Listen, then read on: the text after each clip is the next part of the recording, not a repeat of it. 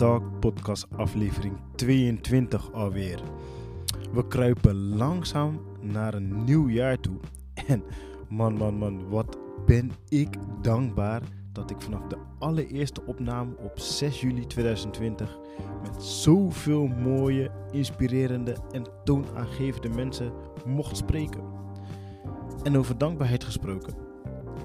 Deze dame, van wie ik haar levensverhaal heb mogen vastleggen, is er een die volledig in dankbaarheid en liefde leeft. Haar stem, haar energie, haar uitstraling, alles straalt dankbaarheid en liefde uit. Iemand die je nog niet kon, maar mij aan de andere kant van de microfoon nog rustiger heeft weten te krijgen dan ik normaal gesproken al ben. Echt, deze dame is een jonge, enthousiaste en zeer ambitieuze vrouwelijke ondernemer uit Rotterdam. Die enthousiast wordt van het ondersteunen van jongvolwassenen bij het behalen van hun doelen en dromen. Iemand die jou als individu, maar al te graag jouw potentie ziet verwezenlijken. En heeft een dusdanig sterke geloofsovertuiging dat zij gelooft dat een ieder met een juiste mindset en begeleiding het maximale uit zichzelf kan krijgen. Nou, wie wil dat nou niet? en dan heeft ze ook nog eens een hele, hele mooie, sterke droom. En die luidt: samen bouwen aan een nog mooiere dag van morgen is echt een hele grote droom voor haar. Echt geweldig. Echt, ga genieten van een heel leuk gesprek met deze geweldenaar, trainer, coach en oprichter van theconfidencejourney.nl. Ga genieten met een heel leuk gesprek met Helga Moraes. Alles. Ja, was je tevreden met, eh, met Schiedam, zeg maar, waar je woont? Nee. Nee, nee? nee, ik hou echt wel van het stadse. En eh, Mhm, alles was voor mij hier in de buurt. mhm, Ehm, ik heb altijd in Rotterdam gewoond, eh, gewoond gewerkt. mhm. Eh, ik was vroeger heel vaak hierachter bij Music Matters. Is Music Matters. Ken ik niet. Ik zit even te denken. Ja, dat is eh, een stichting die eh, jongeren helpt om ehm, ja, hun doelen en vooral muzikale doelen dus te verwezenlijken. Hmm. Dus daar heb ik heel lang gewerkt. Dus ik was hier, ik was altijd hier in de buurt. Mhm. Dus eh, ik ben blij dat ik eh, nu hier woon. Ja. Music Matters. Is dat, is dat ook echt hier, hierachter bedoel je dus eh, in de buurt van het Grafisch Lyceum of wat dan ook? Of? Dat is bij Delftse straat. Oh, daar. Ja, Ja. daar zo, in dat gebouw. Ja. Waar ook Annabel in zit. Ja, precies. Ja. Daar. Oh ja, ja. Ja. Ja. Volgens mij was dat ook een onderdeel van dit gebouw. Dat dacht ik ook. Ja. Want daar zitten ook allemaal creatieve, Ja. ja. Creatievelingen en bedrijven en zo. Volgens mij wel, ja. Eh, Ja. inderdaad, heel veel met muziek, wat ik weet. Want ik weet dat er een, eh, een, een iemand die ik ken, die had daar vorig jaar niet, of twee jaar geleden, een, eh, zijn, eh, hoe heet dat? Zijn eh, mixtape daar eh, ten horen gesteld voor, voor, voor belangstellenden. Hmm, ik weet niet meer hoe, die, hoe dat plekje heet. Maar ja, een goede vriend van me die zit er als het goed is ook. Of als hij er nog steeds zit. Mm. Eh, die is ook heel vaak is hij hier met de gasten die hier beneden op de eerste etage zitten. Allerlei ontwerpen die ze aan het eh, maken zijn. Echt heel leuk. Heel creatief. Maar daar kom je nu nog steeds nog heel vaak? Nee, Hmm, nee, Nee. nee, niet meer. De stichting is heel erg veranderd. Mhm. En op een gegeven moment toen had ik mijn... Ja, hoe kan ik het uitleggen? Ehm, ik had mijn werk daar zeg maar gedaan. Mhm. Want ik begon daar echt maar... Ik begon daar te flyeren voor hun. Omdat Mhm. ik de organisatie echt heel tof vond. En ik zelf had als kind en jongeren niet echt de mogelijkheden om me bezig te houden met muziek, et cetera. Mhm. Ehm, omdat wij daar thuis de middelen niet voor hadden. Dus op een gegeven moment dacht ik, oh, er, is gewoon, er zijn organisaties die dat mogelijk maken als je het zelf niet kan. Dus toen ben ik, uh, ben ik hen gewoon gaan helpen met kleine dingen. Daarna ben ik in de jongerenpanel gekomen. Mhm. Ook een hele mooie tijd gehad. Heel veel mooie projecten mogen opzetten. En toen was het tijd voor de volgende stap. Ben ik ook in het bestuur gegaan. En dat was ook echt heel tof. Meer gezien hoe op strategisch niveau, hoe je dat, zeg maar, hoe, hoe zo'n stichting in de goede banen leidt. En na dat had ik wel zoiets van, oké, het is nu voor mij tijd voor een volgende stap. En uh, dat was wel heel erg strategisch. En ik ben echt iemand die houdt van dingen doen. Dus toen ben ik uh, Young No gaan begeleiden. Dus het jongerenadviesraad van Rotterdam. En daar, ja, dat was gewoon echt trainen. En dat was ook die jongeren coachen. En dat was gewoon echt wat ik leuk vond. Ja, ja. Toen ben je een beetje langzaamaan richting, langzaamaan richting je passie, zeg maar, toe gaan werken. Ja. Hm. Nice. Hoe, uh, want ik hoorde je net wat zeggen inderdaad, van hè, je komt uit een bepaalde huiselijke situatie waarin bepaalde middelen niet nodig waren of niet, niet mogelijk waren. Ja. Um, hoe, um, hoe ging je daar voor jezelf zeg maar, mee om? Als bepaalde dingen die je wel heel graag wilde, maar het was gewoon simpelweg niet mogelijk. Hoe ging je er voor jezelf mee om? Als je het überhaupt nog kan herinneren trouwens. Ja, ja, tuurlijk. Ja, ik, ik, ik was altijd over heel veel dingen enthousiast en ik wilde heel veel doen. Uh, alleen veel was, kon niet. Uh, dus op een gegeven moment, het, ik liet dat dan gewoon varen. Ik dacht van, nou, als het niet kan, dan kan het niet. Maar rond mijn zestiende, toen ben ik gaan beseffen dat het meer ja, een geldissue was. Uh, want dat werd mij dan nooit verteld. Maar op mijn zestiende kwam ik daarachter. En toen dacht ik, als ik dit niet voor mezelf kon hebben, dan wilde ik het voor anderen mogelijk maken. Dus toen ben ik aan de slag gegaan bij Music Matters om projecten op te zetten. Om dat voor andere mensen mogelijk te maken. Dus ja.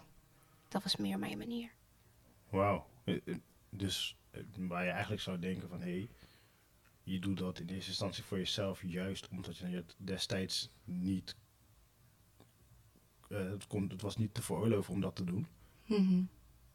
Maar je gaat gewoon gelijk een stap verder door het direct voor een ander mogelijk te maken. Profiteerde jij daar dus zelf ook van, als ik het goed begrijp? Ja, ja want ik zag gewoon hoe, hoe blij die jongeren waren. En ze konden al meedoen aan allerlei uh, ja, aan allerlei projecten, zanglessen kregen ze. En dat was ook wat ik vroeger wilde. Mhm. Niet meer toen ik 16 was. maar door te zien hoe gelukkig zij waren en de successen die zij behaalden, voelde ik mij ook ja, succesvol of zo. Denk ik. Als je ziet dat andere mensen succes behalen, ja, dat is voor mij ook wel alsof ik het zelf behaal. Ja. Ja, ja ik kan me wel wat bij voorstellen inderdaad. Dat je, maar dat ook voor jou nu als trainer. Um, je ziet het, uh, of anders stellen. Ik zeg altijd heel vaak van uh, waar jij groeit, groei ik met jou mee. Dus jouw succes is mijn succes. Ja. Uh, ik wil niet zeggen dat ik het succes opeis, maar jij groeit, ik groei met jou mee, want ik leer van jou. Um, dus ja, inderdaad, in, in, dat opzicht heb je gewoon een heel mooi succes behaald. En al zo en al zo jong. Ja. Wat is um, voor jou destijds echt de drijfveer geweest om zo jong dat al te willen gaan doen? Ja, gewoon het feit datgene dat, hetgeen, ja, dat, ik, dat ik dat gewoon niet heb gehad en dat ik dat altijd heb gemist. Hmm. Dat was gewoon echt mijn, mijn drijfveer. Dus ik, ik kon het gemis een beetje zachter maken als ik wist dat andere mensen die in dezelfde situatie zaten mm -hmm. het wel gewoon konden hebben. Ja, precies. ja. Kon jij, uh, kon jij daar met je emoties zeg maar heel goed overweg? Dus uh, laten we zeggen dat je, um, als je dan teruggaat naar de jaren voor je zestiende, juist op het moment dat je daar juist eh, heel erg de behoefte aan had, onder andere zangles. Um, dat dat dus een, een, een, een, dat er momenten misschien zijn geweest dat het, dat het je emoties zeg maar kon overnemen? Of dat je echt zoiets had van ik kon mijn emoties wel heel goed reguleren om juist constant die, die leidinggevende, die coachende rol zeg maar op je te nemen om die jongeren te geven met wat ze daadwerkelijk nodig hebben? Ja, ik nam het nooit echt zwaar op of zo. Hm. Dus ik, het, het was gewoon, oh, oké, het kan niet. Nou, prima, dan ga ik wat anders doen, weet je wel. Mhm. Dan ging ik wel bij eh, de schoolkrant of zo, weet je wel. Dan kon ik toch wel iets doen ehm, wat me energie gaf. Mhm. Eh, niet hetgene wat ik initieel wilde, maar ik, ik liet het altijd heel makkelijk los. En op een gegeven moment dan ga je wat meer nadenken over dingen. En dan denk je van, oh, maar het was niet dat mijn ouders het me niet gunden of het niet wilden. Het was gewoon puur omdat het niet kon. Ja. Nou, oké, nou prima, dan eh, gaan we het anders doen. ja, precies. Wat is het sterkste wat je zeg maar uit die periode hebt meegenomen? Het sterkste.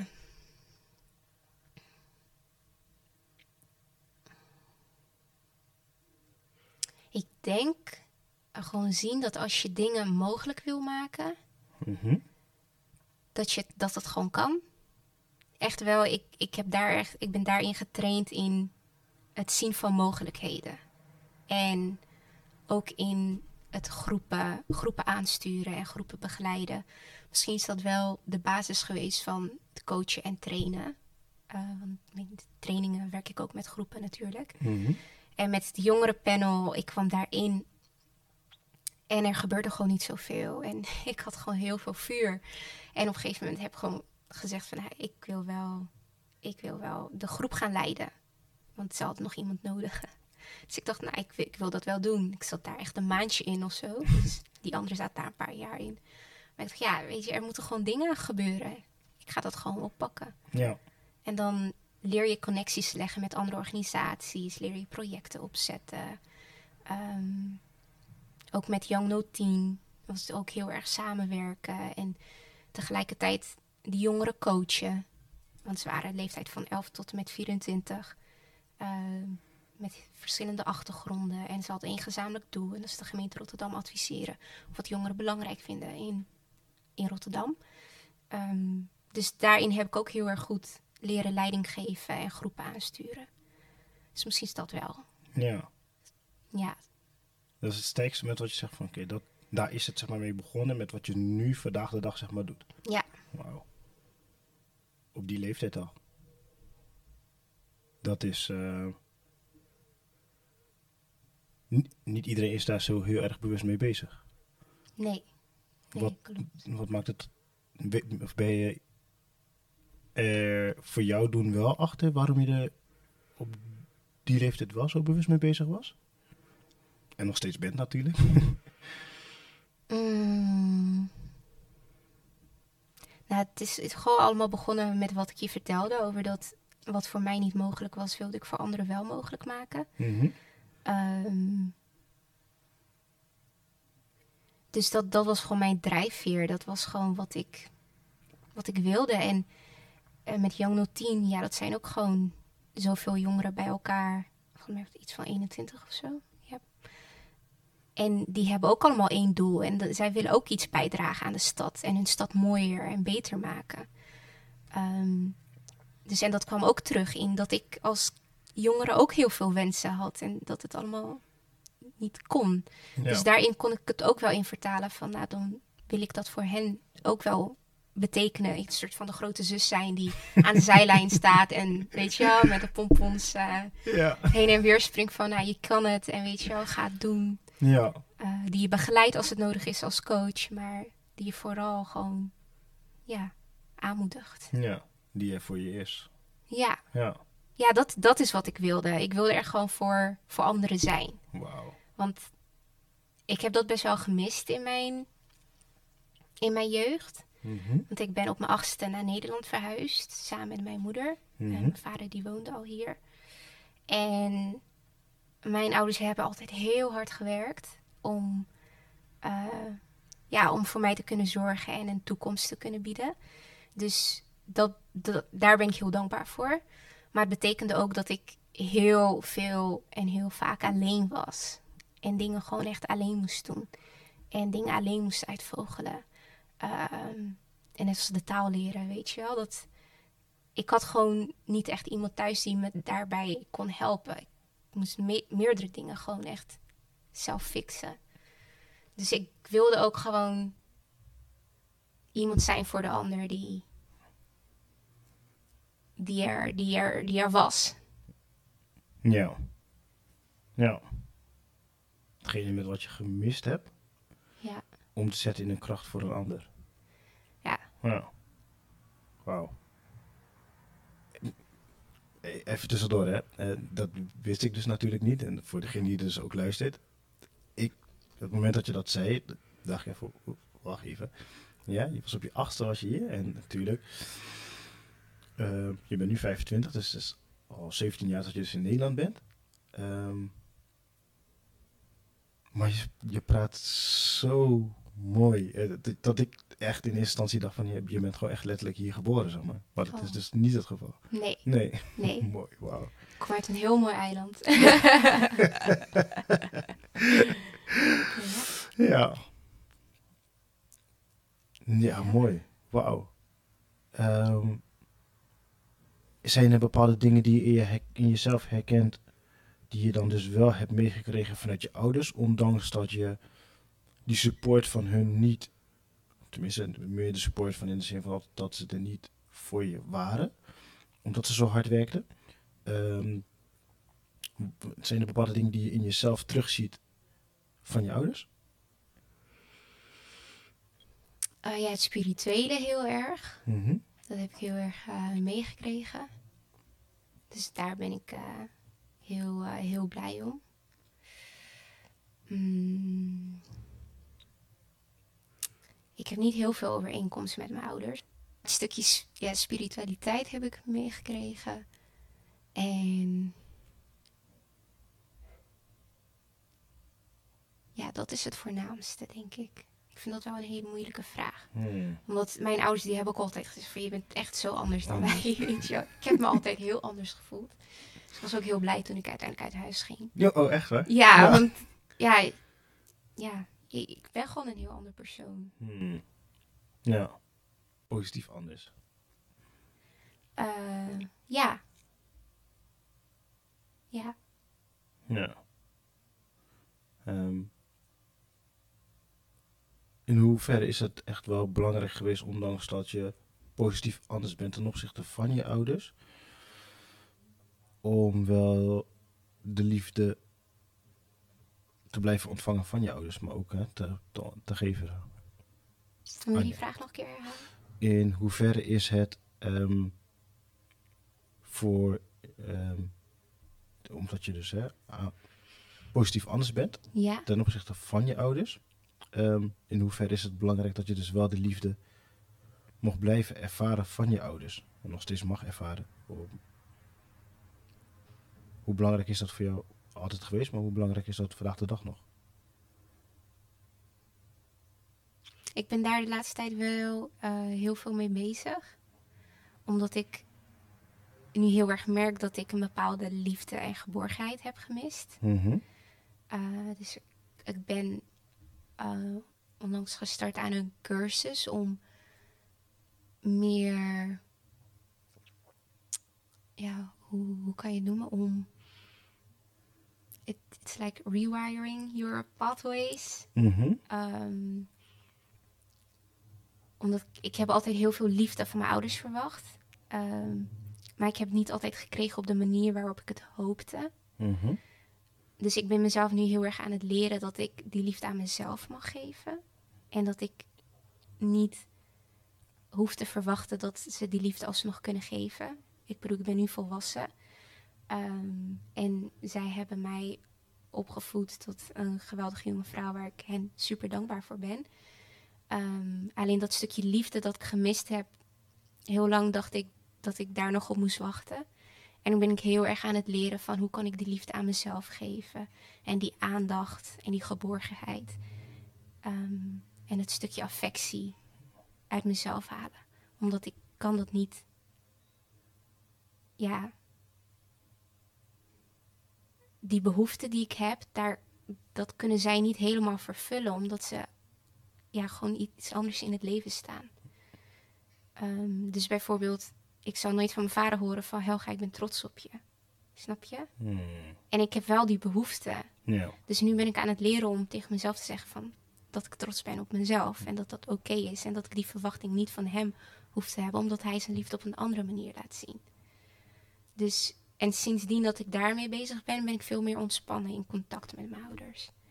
En zie ik ook hun manier van liefde geven, weet je wel. Ja. Al is het dat ik bijvoorbeeld een heel, heel enthousiast vertel over een leuke training die ik weer heb mogen geven. En mijn vader die zal nooit daar iets op zeggen. Hij blijft altijd stil en hij blijft, blijft me altijd aankijken. Mhm. En vroeger deed me dat heel veel pijn. Mhm. En nu probeer ik gewoon te zien van, maar dat is zijn manier van liefde geven. Gewoon daarnaar luisteren. Ja. En vroeger deed het me pijn dat hij ni- niks zei. Want ik dacht van, dat staat gelijk aan, het boeit me niet. Maar nu heb ik zoiets van, hij luistert. En dat is genoeg. Ja. Ja. Ja. Dus dat is, dat is een heel moeilijk proces. Mhm. En eh, ik ben er elke dag mee bezig. Omdat ik ben gaan inzien dat, dat dat een stukje is wat mij nog, zeg maar, tegenhoudt in mijn groei.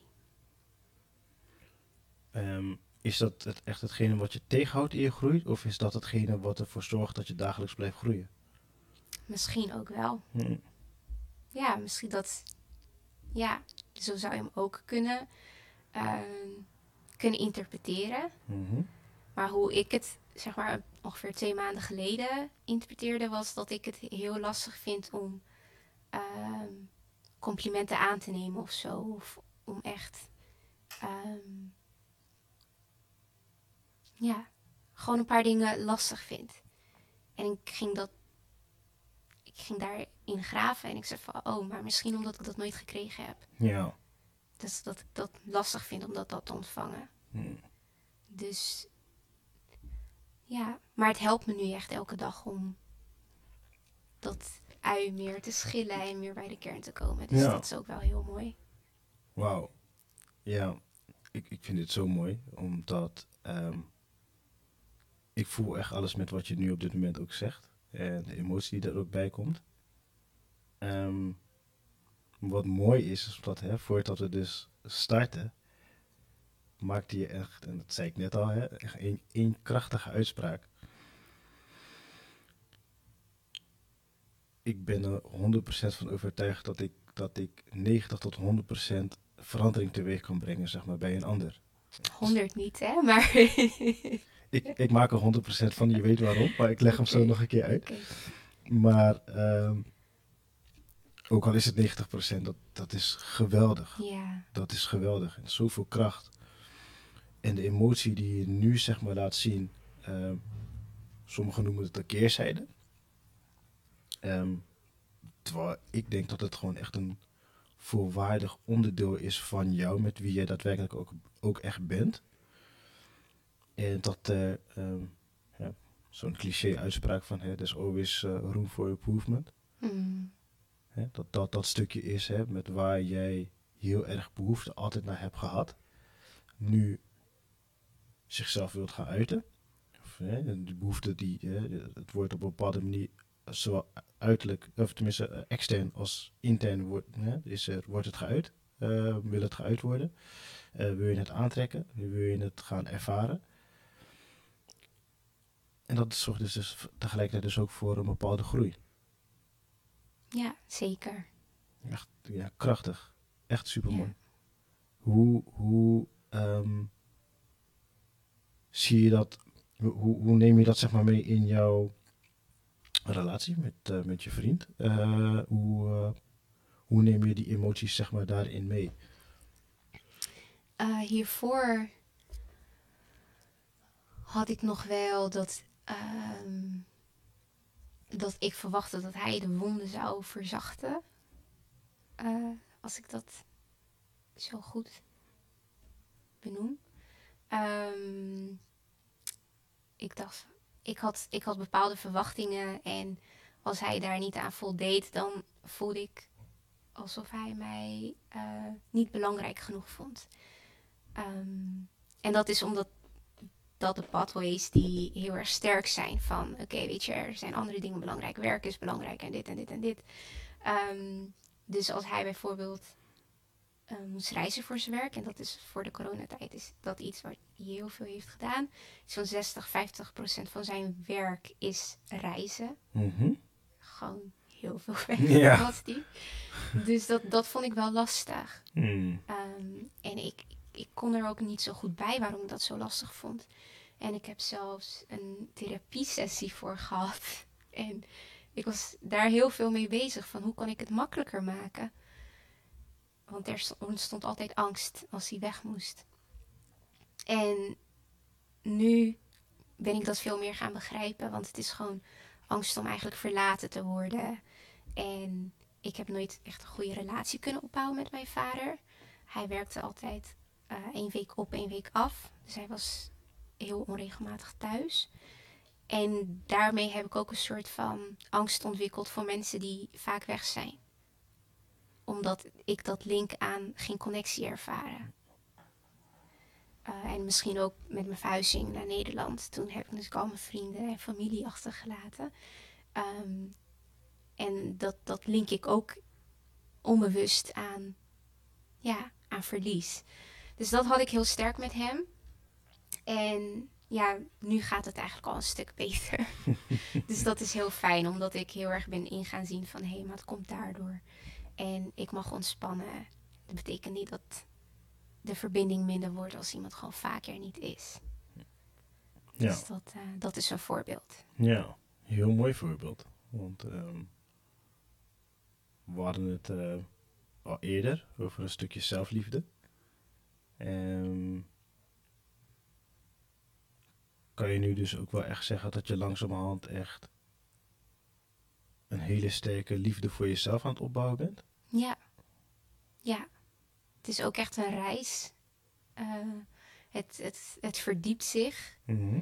Ehm, en ik zie alles ook als een reis. Daarom heet mijn bedrijf ook de Confidence Journey. Hè? Want het is niet iets wat gewoon een eindbestemming heeft. Het is iets wat een reis is. Mhm. En altijd een reis blijft. En ik zit ook op die reis en ik ontdek ook nieuwe dingen. Dus en dat stukje zelfliefde is iets wat ik meer en meer aan het verdiepen ben. Ja. ja, dat is echt mooi. Want over het algemeen, hè, zeker eh, de confidence journey die ik net heb besteld. ehm,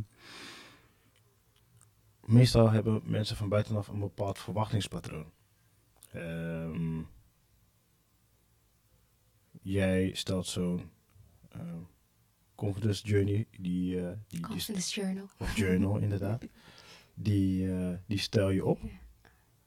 En men verwacht dus ook uiteindelijk dat jij dus als hè, de expert die aan dat ding gekoppeld is, aan, aan de, de reis die je daarmee mag doormaken, ehm, dat het allemaal, hè, eh, om maar zo te zeggen, maar koek en ei is. Ehm, maar dat jij eigenlijk ook gewoon nog steeds gewoon altijd wel in een reis blijft naar, eh, naar beter. Zeker. Ja. Ja, ik ben er ook nog niet. En eh, dat is juist het mooie. Dan kan ik juist heel goed eh, levelen en mijn trainees en mijn cliënten ook heel goed begrijpen en voelen wat zij ook doormaken. ja. Zullen we er altijd wel een keer zijn? Wat zeg je? Zullen we er altijd wel een keer zijn? Ja, Ja. ja. Wat zal die eindbestemming zijn dan, denk je? Sorry, ik verstond dat je zei, zal, zal het altijd een reis zijn? Nee, zullen we, er, zullen we er altijd wel een keer zijn? Hoe bedoel je met we zullen Omdat je zei van, ik ben er nu ook nog niet. Oh, zo. Zullen we er altijd wel een keer zijn? Ja, ik geloof dat het dus gewoon een reis is en dat het gewoon ongoing is. Mhm. En ja, ik geloof niet zozeer in een eindbestemming. Want als je een eindbestemming hebt gehaald, dan kijk je weer naar het volgende. Mhm. Snap je wat ik bedoel? Mhm.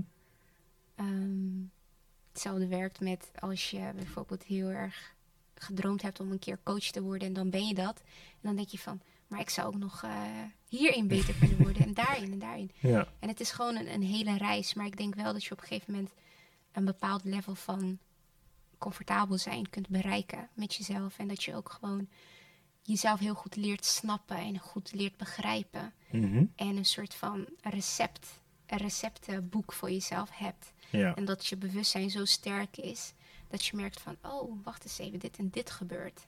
Ik merk dat dit me een beetje onzeker maakt. wat zou ik kunnen doen om mezelf te helpen of makkelijker te maken voor mezelf? Wat kan ik doen om lief te zijn voor mezelf? En respect te tonen naar mezelf. Ja. Dus daar geloof ik heel erg in. Dat je kan natuurlijk wel een level van bewustzijn bereiken, Mhm. maar er zullen altijd dingen zijn die je natuurlijk off balance brengt. Oh ja, zeker. Ja. En hoe je weer on top of your game komt en Mhm. weer jezelf herstelt en weer jezelf vult met liefde en kracht en geloof Mhm. en hoop. Dat is dan hetgene wat ik mensen aanreik, die tools. Zeg Ja. maar. Want hoe pas je dat voor jezelf toe, zeg maar? Die, ehm, die, ehm, die mentale kracht, ehm, tussen aanhalingstekens veerkracht, ehm, om dus juist vanuit hè, dat dalletje, om dus weer langzamerhand te kunnen gaan pieken. Ik mediteer heel Hm. veel. Mhm. Ja, heel veel. Ik mediteer elke dag eh, minstens 10 minuten. Eh, maar ja, dat doe ik wel elke dag.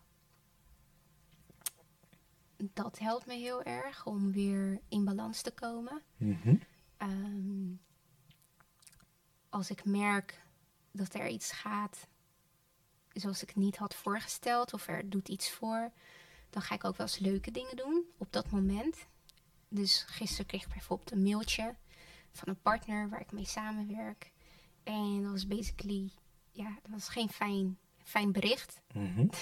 Basically zei hij, je moet deze maand nog met je trainingen beginnen en anders, eh, ja, kunnen we niet samenwerken. En het was nog niet gestart door corona, omdat de organisatie waar ik het zou geven was dicht door corona. Mm, Dus ik heb nu zoiets van, dus het was heel veel stress in één keer. ja. Dus, en dan denk ik van oké, nou dan ga ik eerst even een muziekje opzetten voor mezelf. Of eerst even wandelen. Even die gedachten verzetten.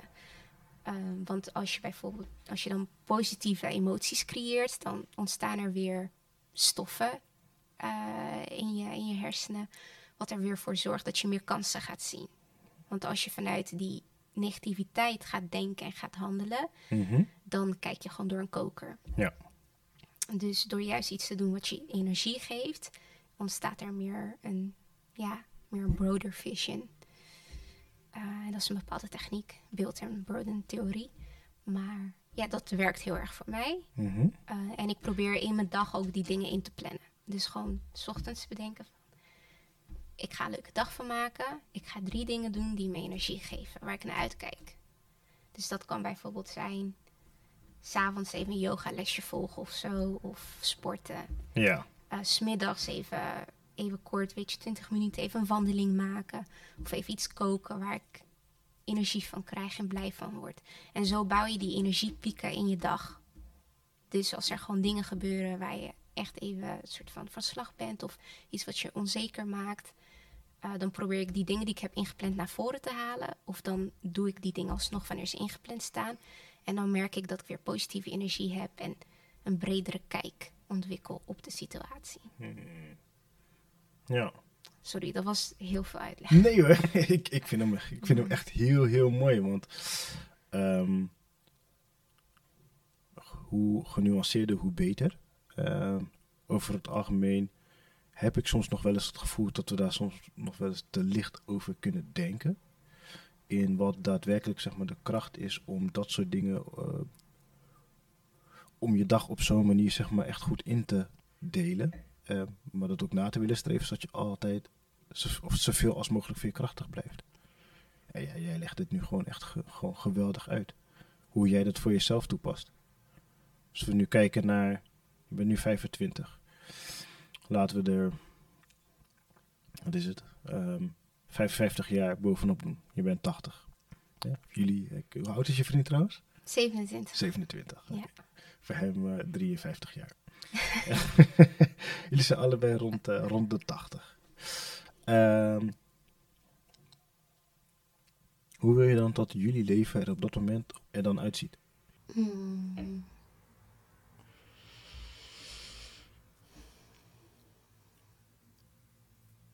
Ja, ik zou het gewoon heel fijn vinden als we een huisje in Caverdi hebben. Lijkt me heel leuk. Gewoon ook eh, dichter bij mijn familie te zijn ook wel. En ook wel hier. Dus dat we gewoon tijd daar kunnen spenderen en tijd hier. Mhm. Met de familie hier. En ja, gewoon dat we nog de energie hebben om de dingen te doen die we leuk vinden. Mhm. En wat versta je daaronder? Om de dingen te doen die jullie leuk vinden? Ja, gewoon actief bezig zijn, weet je wel. Gewoon lekker wandelen buiten of reizen als onze gezondheid het toelaat. Mhm. Ehm, ons te omringen met familie en vrienden. Ja, gewoon e- eigenlijk een heel simpel leven. Gewoon, Ja. Nou, gewoon eh, energie hebben voor de dingen die je belangrijk vindt en de mensen hebben ja. die je belangrijk vindt. Nou, ik denk dat, eh, dat er velen zijn die, eh, die zo'n simpel leven tussen aanhalingstekens wel willen, willen leven op hun tachtigste. Ja. Lekker reizen, huisje op Caferische eilanden. Dan doe maar, hè. ja. Familie bij elkaar. Ja. Wat wil je nog meer? Lijkt mij dan. Ja, ik heb Ja. eigenlijk nog nooit over nagedacht. Maar als ik zo voor me zie, ja, je hebt niet heel veel nodig natuurlijk. Nee, nee, inderdaad. Zolang je gewoon de mensen om je heen hebt van wie je houdt. En je hebt de energie om de dingen te doen die je belangrijk vindt. Mhm. That's it. Ja. Ja. Wat zorgt voor een optimale geluksniveau, geluksgevoel? Wat voor een optimaal geluksgevoel zorgt. Voor mij op dit moment, Rond die tachtigste, zeg maar. oh rond die tachtigste. Ja.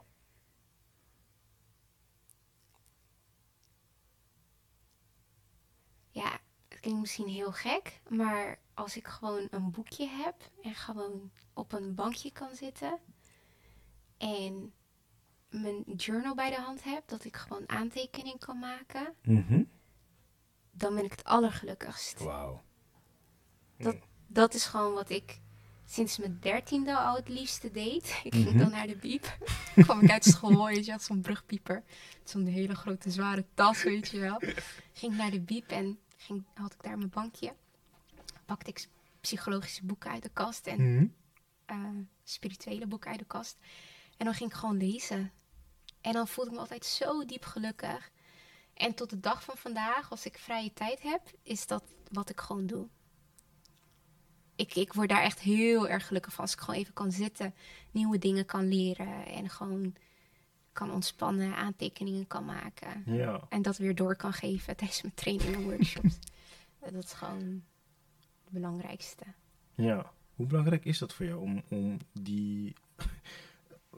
Sowieso vanaf je dertiende dat je daar al zeg maar mee bezig bent. Dat eh, is echt al echt ja, super geweldig. Echt insane. Want hoeveel mensen zijn op hun dertiende er op zo'n manier mee bezig om bewust of onbewust jezelf zeg maar al in ontwikkeling te zetten. Eh, als ik kijk naar mezelf al rond mijn dertiende was ik echt alleen maar bezig met voetbal. En ik moest niks van boeken weten.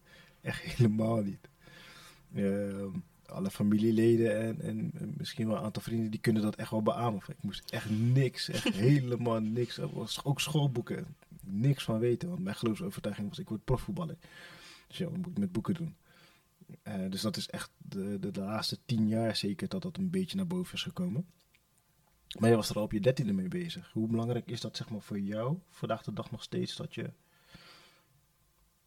dat je jezelf op die manier zeg maar, zo blijft ontwikkelen? Jezelf ook de rust geeft, maar ook eh, het geluksgevoel. En eh, tegelijkertijd toch ook die ontwikkeling zeg maar, meemaakt. Ja. Ja, dat is voor mij een van de belangrijkste dingen die er zijn. Mhm. Eh, een van mijn kernwaarden is ook eh, groei. Ehm, dus daarom maak ik bewust elke dag echt tijd voor om tijd met mezelf te spenderen. En te lezen, te mediteren en eh, mijn cursussen te volgen waar ik heel veel inzichten weer uithaal. Als ik leer en groei, dan heb ik het gevoel dat ik leef. En dat is voor mij eh, ja, het belangrijkste. En het doorgeven daarvan. That's it. Als ik dat heb. Als ik leer en groei, heb ik het gevoel dat ik leef. Wauw. ja, is altijd zo geweest. Ja. Ik voelde me vroeger heel saai. Ik had ook heel vaak aan mezelf afgevraagd van, afgevraagd van ben ik saai of, of lijkt het maar zo, weet je wel? Want mijn vriendinnen die waren altijd bezig met feestjes en ik had ook altijd oudere vrienden. Mhm. Dus dat was ook logisch. Ik kon op die leeftijd ook nog niet uitgaan of zo als 13-jarige. Zo, mijn vrienden waren ongeveer 16 en die gingen al uit. En ik mocht dat nog niet, kon dat ook nog niet. Dus ik was altijd bezig met lezen en in mijn kamer en weet je, en moodboards maken op mijn dertiende. En ehm, ja, dat was basically mijn leven. Mhm. YouTube-filmpjes kijken, dingen opschrijven. Jezelf gewoon echt letterlijk op welke manier dan ook gewoon echt verrijken gewoon. Ja. Ja. En dat, nu zie ik wel dat het zijn vruchten heeft afgewerpt. Dus dat vond ik toen heel erg saai en dacht ik, ja. eh. maar nu heb ik zoiets van, nou, het is goed geweest. Want nu leef ik wel het leven waar ik altijd van heb gedroomd. Ja. Wat ik heel mooi daaraan vind is, hè, nu gaat het, puzzelstukje, die komt, valt van mij echt op zijn plek. Dat je dus, hè, God dankbaar bent. Dat je dus op je 25ste al bepaalde dingen mag doen. Die je vandaag de dag echt mag doen. En wat ik dus nog niet wist, maar nu wel weet, dat het proces dus al rond je dertiende is gestart. Bewust, hè, niet de feestjes op kunnen zoeken. Ehm, juist omdat je met ouderen eh, omging. En dus je bent in de omgeving geplaatst eh, om je te laten zien van oké, dat, dat is niet jouw tijd. Dat jouw tijd die komt nog wel. Ehm, bepaalde energie, aantrekkingskracht voor groei. Op dat moment gewoon al eh, aan het ontwikkelen bent. En kijk wat het je nu allemaal oplevert. Ja, zeker. Sommige mensen vragen mij ook van, maar hoe doe je dat? Weet je, hoe, hoe kom je achter, achter, je, achter je passie? Dat krijg, krijg ik heel vaak zo'n vraag. En ik vind dat heel lastig, omdat ik, ik, ik ben daar altijd mee bezig geweest. Hmm. Ik ben altijd bezig geweest met, eh, met boeken, dingen onderzoeken. Toen ik ging studeren heb ik ook echt een cursus voor gevolgd, omdat ik daar altijd... Ik wilde altijd de juiste keuzes maken, dus ik was altijd bezig met onderzoeken. En toen ik ook ehm, uiteindelijk moest gaan afstuderen en een baan moest krijgen. En uiteindelijk heb ik mijn eigen baan gecreëerd. Maar dat was ook een heel proces. Ik had echt heel veel documenten. Schreef ik dingen in wat ik leuk vond. Eh, schreef ik op wat ik wilde betekenen ehm, voor, voor mensen. Ik hield dat altijd bij. En op een gegeven moment is dit gewoon eruit gevloeid. Maar dat is omdat dat voorwerk is altijd heel erg intensief geweest. En dat Ja. heb ik nooit zo ervaren. Ehm, maar het is, wel, het, is, het is het wel geweest. Ja. En iedereen die mij dan ook vraagt van ja, wat kan ik doen? Zeg, ja, ga op onderzoek uit. Ga gewoon voelen. Ga dingen uitproberen. En op een gegeven moment dan is het alsof de puzzel steeds meer vorm krijgt. En puzzelstukjes vallen op hun plek. En dan ga je zelf het pad zien. Ja. Ja, inderdaad. Ja, ja, ik zit gelijk even goed na te denken van hé, als je kijkt naar eh, op je dertiende alsnog hè, daarmee bezig zijn en je op je vijftiende al dit mag doen met wat je doet, dat is echt insane. Dat, dat is ehm, dat komt niet volledig vanuit jezelf. Je hebt daar een, een bepaalde ehm, spirituele begeleiding, zeg, gave voor gekregen om, om, om dat te kunnen doen. Om te doen met wat je doet, om te spreken zoals hoe je spreekt, of überhaupt te denken zoals hoe je denkt. Zodat je ook spreekt zoals hoe er gesproken moet worden. Ehm, ja, geweldig. Want ik, ik, ik voel gewoon de, de, de, de, de, de positieve emotie die jij verlangt van groei. Niet alleen innerlijk, maar ook om het direct dus ook weer toepasbaar te maken voor een ander. Ja. Ja. Ja, dat toepassen, dat is echt mijn ding. Je, je glimlach, die, die Ja. verraden alles al. Dus Ja. dat, zegt, dat zegt alles al. Ja. Ja. Als we even teruggaan zeg maar, naar hè, die vraag van... Hey, eh, hoe zou je rond je tachtigste, zeg maar, hoe zouden jullie... Hoe zien jullie leven zeg maar, rond je tachtigste voor je? Eh nou heb je dat voor je van oké, zo zou ik wel willen leven. Zo zouden we wel willen leven. Vind je al dat, je, dat jullie goed op weg zijn om dat te willen bereiken? ja, Hm. ja. Echt ontzettend goed. Ja. Ja. Wat hebben jullie tot nu toe zeg maar, al bereikt along the way? Om daar langzamerhand, heel langzaam, dat mag nog even duren dat jullie 80 rond de 80ste zijn. Maar hoe, hoe, hoeveel eh, dingen hebben jullie zeg maar, al bereikt? Of hoe trots zijn jullie op de dingen die jullie al hebben bereikt, die jullie tot nu toe hebben mogen meemaken, om uiteindelijk rond je tachtigste daar te komen? Ja, we hebben het hier best wel vaak over met elkaar. Mhm. Uh, over waar we nu staan en waar we heen willen. Ehm, en ik denk wat ons het meest trots maakt op dit moment is dat we de liefde die we in ons hebben echt kunnen delen met anderen. Hmm. Daar, daar voeren we best wel vaak gesprekken over. Want nou ja, ik ben dus psycholoog, hè, dus ik vind dat super leuk om zulke gesprekken te voeren. En ik heb ook wel eens aan hem gevraagd van ja, wat is hetgene wat je wil geven aan deze wereld? En hij zei ja, ik, wil gewoon liefde delen. En uh, zijn manier van liefde delen is uh, door heel veel voor anderen te zijn. Hij is zelf ook um, fotograaf en filmograaf. Dus hij heeft daar ook onlangs zijn eigen bedrijf in gestart. En dat vind ik gewoon super mooi ook om te zien dat hij zijn, mij, zijn manier van liefde geven ook echt manifesteert en uh, in de wereld brengt. Hij maakt andere mensen blij door hele mooie filmpjes uh, of hele mooie foto's van zichzelf. Door, door, daardoor krijgen andere mensen ook weer meer zelfvertrouwen. Mm -hmm. uh, of meer financiële succes, als het bedrijf bijvoorbeeld een bedrijfsvideo is. Dus daar hebben we, ja, als we het daarover met elkaar hebben, dan is dat een stukje liefde geven. Mm -hmm. um, en ook liefde geven aan onze vrienden en familie. Dat vinden we allebei heel erg belangrijk. Dus daar investeren we allebei heel veel tijd in.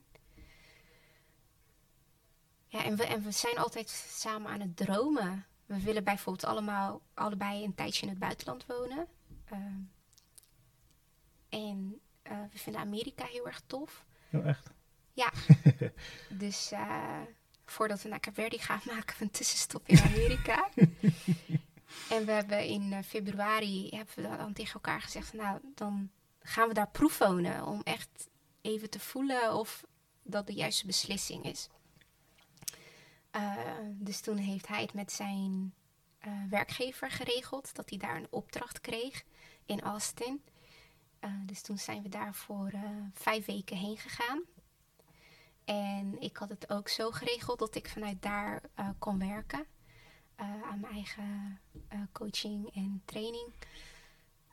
Dus toen waren we daar ineens voor vijf weken en toen konden we de energie proeven van het land en de energie van de mensen. Ja. En het klikte gewoon allemaal. Ja, echt waar? Ja, ja, we voelden ons zo energiek en we hadden echt zoiets van, nou, dit is wel een plek waar we één of twee jaar willen wonen. Mhm. Dus uh, dat gaan we binnenkort dan werkelijkheid maken. Ja, wauw. En dan echt ook die twee jaar, jullie, jullie echt uh, een jaar tot twee jaar gewoon echt, oké. Okay. Ah, geweldige droom zeg. Wauw. Ja, Wauw. Tussenstop richting, uh, richting Cavedia. ja. Even de American Dream Precies. meepakken. Ja. ja. Hebben jullie dan ook voor jullie, eh, hij heeft een opdracht daar. En hoe zit het voor jou? Heb je dan zoiets van, oké, okay, ik zou dan ook wel een opdracht daar willen doen misschien? Uh, ja, ik ben nu uh, dus volop bezig met coaching en Mhm. trainingen geven. Mhm. En dat geef ik voornamelijk aan um, organisaties die zich richten op onderwijs. Mhm. Dus ik hoop daar ook in Amerika mee aan de slag te kunnen gaan. Ja. En met het Confidence Journal, dat is mijn kindje. Dat is mijn ultieme manier van liefde geven. Ja. En dat hoop ik daar uh, ook gewoon te kunnen gaan doen. En uiteindelijk een Engelse versie te ontwikkelen. Daar ben ik dan uh, stappen naartoe aan het zetten. En Amerika is een land die dit soort producten heel erg omarmt. Ja. Uh, hier in Nederland uh, vinden mensen het ook leuk. Maar is het nog een beetje van, doe maar normaal, dan ben je al gek genoeg. Ja. En daar staan de mensen echt om te springen. Ze krijgen via Instagram echt ook geregeld berichtjes van mensen uit Amerika. Van, is dit in het Engels? dus ik denk dat het een goede markt is voor mij. Ja. Wauw. Die Confidence Journal, hè? Hoe, hoe is dat? Hoe is dat ontstaan? Hoe is jouw kindje geboren? mijn kindje, ja, goede vraag. Um, mijn kindje is geboren toen ik dus tijdens mijn opleiding als coach werkte. Mhm. En dus uitzonderlijke resultaten behaalde. Eh, ruim 90% resultaat behaalde ik. Eh, dus dat wil zeggen dat mijn coaches 90% van doelen haalden, wat heel erg mooi is. Mhm. En ik, ik was altijd op zoek naar die overige 10%. Ook al was het dus heel erg mooi wat ik al had. Ik was altijd op zoek naar, hey, wat, wat, wat kunnen we nog doen om het nog makkelijker voor jezelf te maken? Omdat ik merkte dat mensen dus nog bang waren om bepaalde stappen te zetten of niet helemaal in zichzelf geloofden. Dus toen kwam ik erachter van, hé, hey, dat is zelfvertrouwen en veerkracht. Het stukje fouten durven maken en het niet erg vinden. Uh, dat zien als een kans tot groei. En het stukje geloven in jezelf. Weten dat je goed bent zoals je bent. Dus toen wilde ik een tool daarvoor ontwikkelen. Uh, wat mensen zou helpen om dat op dagelijkse basis te kunnen ontwikkelen. Want ik besefte mij heel goed dat ik als coach niet altijd aan hun zijde kon staan. En op een gegeven moment zou mijn werk daar ook klaar zijn. Dus ik wilde hen heel graag iets meegeven. Iets wat ze een hele leven lang, uh, als het ware, gewoon konden inzetten. Dus uh, toen ben ik dat uh, gaan onderzoeken tijdens mijn afstudeeronderzoek. Want dat leek me perfect. Ik dacht, nou, ik moet toch afstuderen, waarom niet hierop? En uit dat onderzoek kwam dit als tool eruit. Ik heb mij heel erg gefocust op positieve psychologie. Dus hey, oh hey hoe kunnen we mensen nog uh, meer in hun kracht laten staan? En uit verschillende onderzoeken kwam uit dat dit een hele goede tool zou zijn daarvoor. Ja, ja, echt heel mooi. Want um, tenminste wat ik helemaal mooi ervan vind is, um, voordat we dus opnamen over die 100% die ik dus aangaf. Waar u zei van, hé, hey, wacht even, geen 100%. Um, maar je dat dus net wel eigenlijk gewoon heel mooi verwoorden. Wat die 90% voor jou vastzat in het bewijs van resultaat die is behaald. En die 10% wat ook de gewoon echt bewijs is van groei die je mee moet nemen om vervolgens naar die 100% te kunnen komen. Um, ja, geweldig. Echt heel geweldig. Waar, um, waar kunnen mensen die uh, Confidence Journal, waar kunnen ze die bestellen? Via mijn um, webshop. Mm -hmm. En dat is uh, de confidencejourney.nl. Confidencejourney.nl. Ja. De Confidence Journey, THI trouwens. Oh ja, theconfidencejourney.nl. Ik heb hem net ook besteld. Ik ben heel erg benieuwd wat het, uh, uh, wat het me allemaal gaat opleveren. Ik verwacht zeker 90%, zelfs meer. Uh, ten opzichte met waar ik nu sta. Um, maar de dankbaarheid die ik mag ontvangen, gewoon puur vanwege het feit dat je dit op basis van heel veel liefde hebt ontwikkeld. Liefde voor de ontwikkeling van de mensheid. Waar je gewoon enorm, of jullie moet ik eigenlijk zeggen, uh, waar jullie zo enorm voor klaarstaan. Uh, daar kan je alleen maar dankjewel voor zeggen. Ja. Ja. Ja, wat trouwens misschien ook wel leuk is om te weten, want je benoemt het woord liefde. Mm -hmm. Dit is heel bijzonder. Um, ik ben hier dus achtergekomen dat de Confidence Journal wat ik nu dus heb ontwikkeld, iets is wat ik sinds mijn achttiende al voor ogen heb gehouden, maar dan op een andere manier. Want op mijn achttiende uh, werd de vraag gesteld uh, van, goh, over een paar maanden ben je klaar met de middelbare school, wat ga je studeren?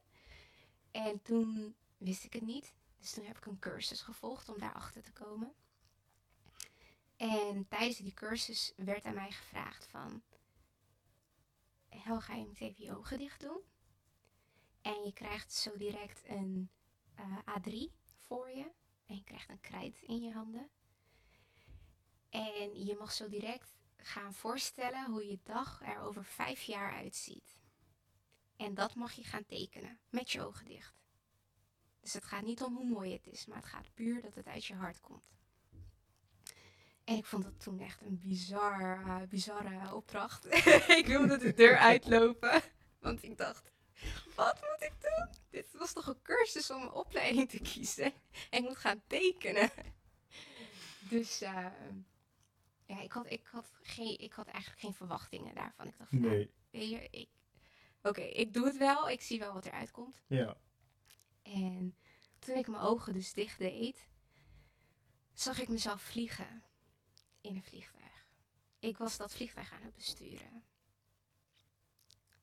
En ik, ik, tegelijkertijd dacht ik, huh, waarom denk ik aan piloot zijn? Want ik weet toch al acht jaar dat ik geen piloot mag, kan worden.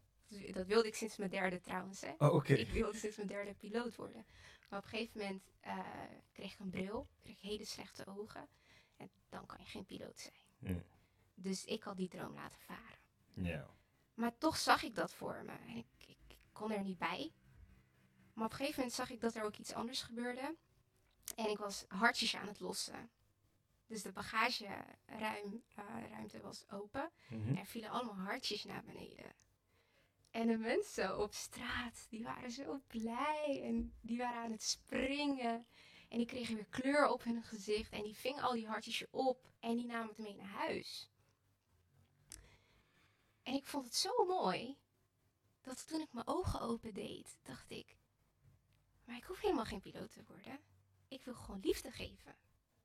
Ik ga opleiding doen dat ervoor zorgt dat ik mensen liefde kan geven. Wauw. Dus ik vroeg toen ook aan die trainer van, eh, ja, met welke opleiding kan ik dat? met welke opleiding ga ik liefde geven? en zij wist daar geen antwoord op. En ik wist dat ook niet. Eh, dus toen ben ik gewoon verder gaan onderzoeken. En toen kwam ik erop uit dat ik eh, toegepaste psychologie moest gaan doen. Mhm. Omdat ik daarmee mensen zou helpen om die liefde aan zichzelf te geven. Dus dat is altijd mijn soort van visie of metafoor geweest van hé, hey, ik wil liefde geven. Ja.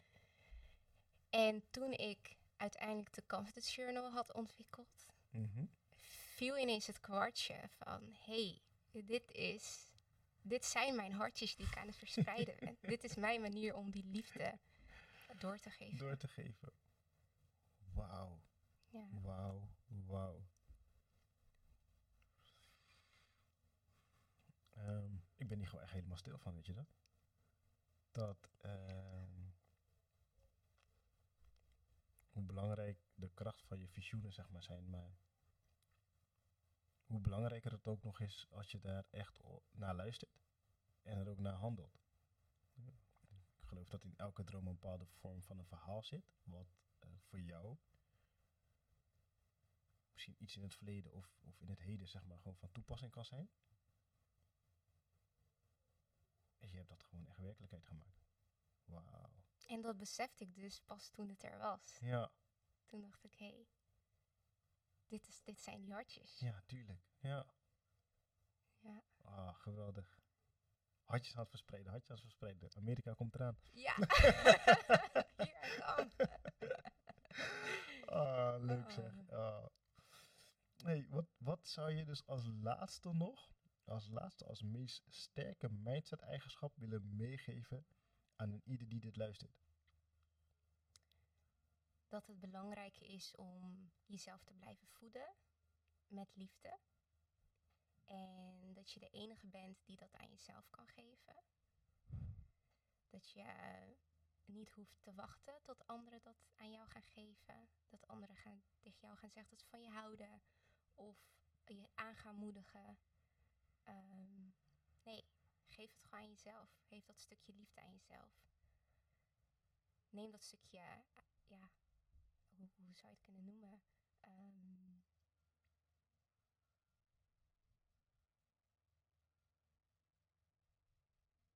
leiderschap misschien wel. Neem dat stukje ei- leiderschap voor jezelf. En Ja. vervul je behoeften en vervul jezelf van liefde. Ik vind het mooi. Dankjewel. Alsjeblieft. Bedankt dat ik hier mocht zijn. Dank dat je de, eh, de uitnodiging hebt geaccepteerd. Want anders eh, waren we nu hier niet. Eh, met dank aan Amy uiteraard ook. Ehm,